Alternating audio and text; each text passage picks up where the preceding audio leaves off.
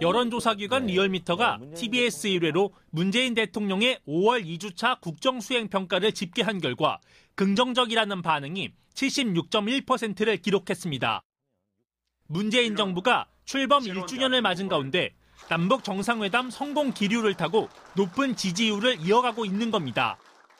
굉장히 고무적인 어떤 수치고요. 굉장히 경이적인 기록이라고 볼 수 있습니다. 지난 7일 장윤선의 이슈파이터에 출연한 바른미래당 오신환 원내수석 부대표도 현 정부의 국정 운영에 비교적 후한 평가를 내놨습니다. 문재인 정부에서 1년인데요. 네. 1, 10점 만점에 몇 점 주시겠습니까?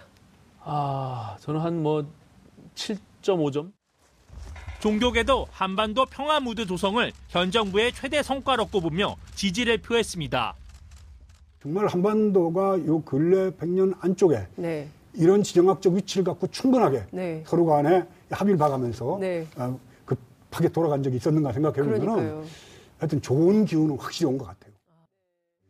문제는 파행을 이어가고 있는 여의도 정가. 드루킹 사건, 특검 도입 문제 등을 놓고 극심한 대립을 이어가고 있는 국회를 향해 쓴소리가 쏟아졌습니다. 1년 동안 뭐 한 게 뭐 있어요? 저, 저거는 아니 대한민국하고 아무 관계없는 국회 그냥 해체 해산이 아니라 해체가 마땅하다.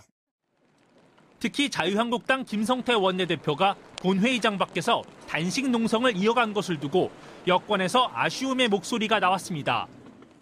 저렇게 또 안 좋은 모습을 보임으로써 어떻게 보면 대한정당이라는 이미지가 자꾸 희석되는 거거든요. 아. 그리고 목리 정당, 네. 어거지 정당, 떼쓰는 정당 네. 이렇게 갈 가능성이 많아요. 이에 대해 자유한국당의 백승주 의원은 국회 파행 해결의 책임을 사실상 청와대로 돌렸습니다. 특검 그 수용하라고 오다 내리면 되지 않습니까? 그렇게 하면 우리 국회가 정상화될 겁니다. 여야가 합의점을 찾으려던 협상도 현재는 중단된 가운데 과연 국회가 정상화를 위한 돌파구를 찾을 수 있을지 주목됩니다. TBS 이강훈입니다.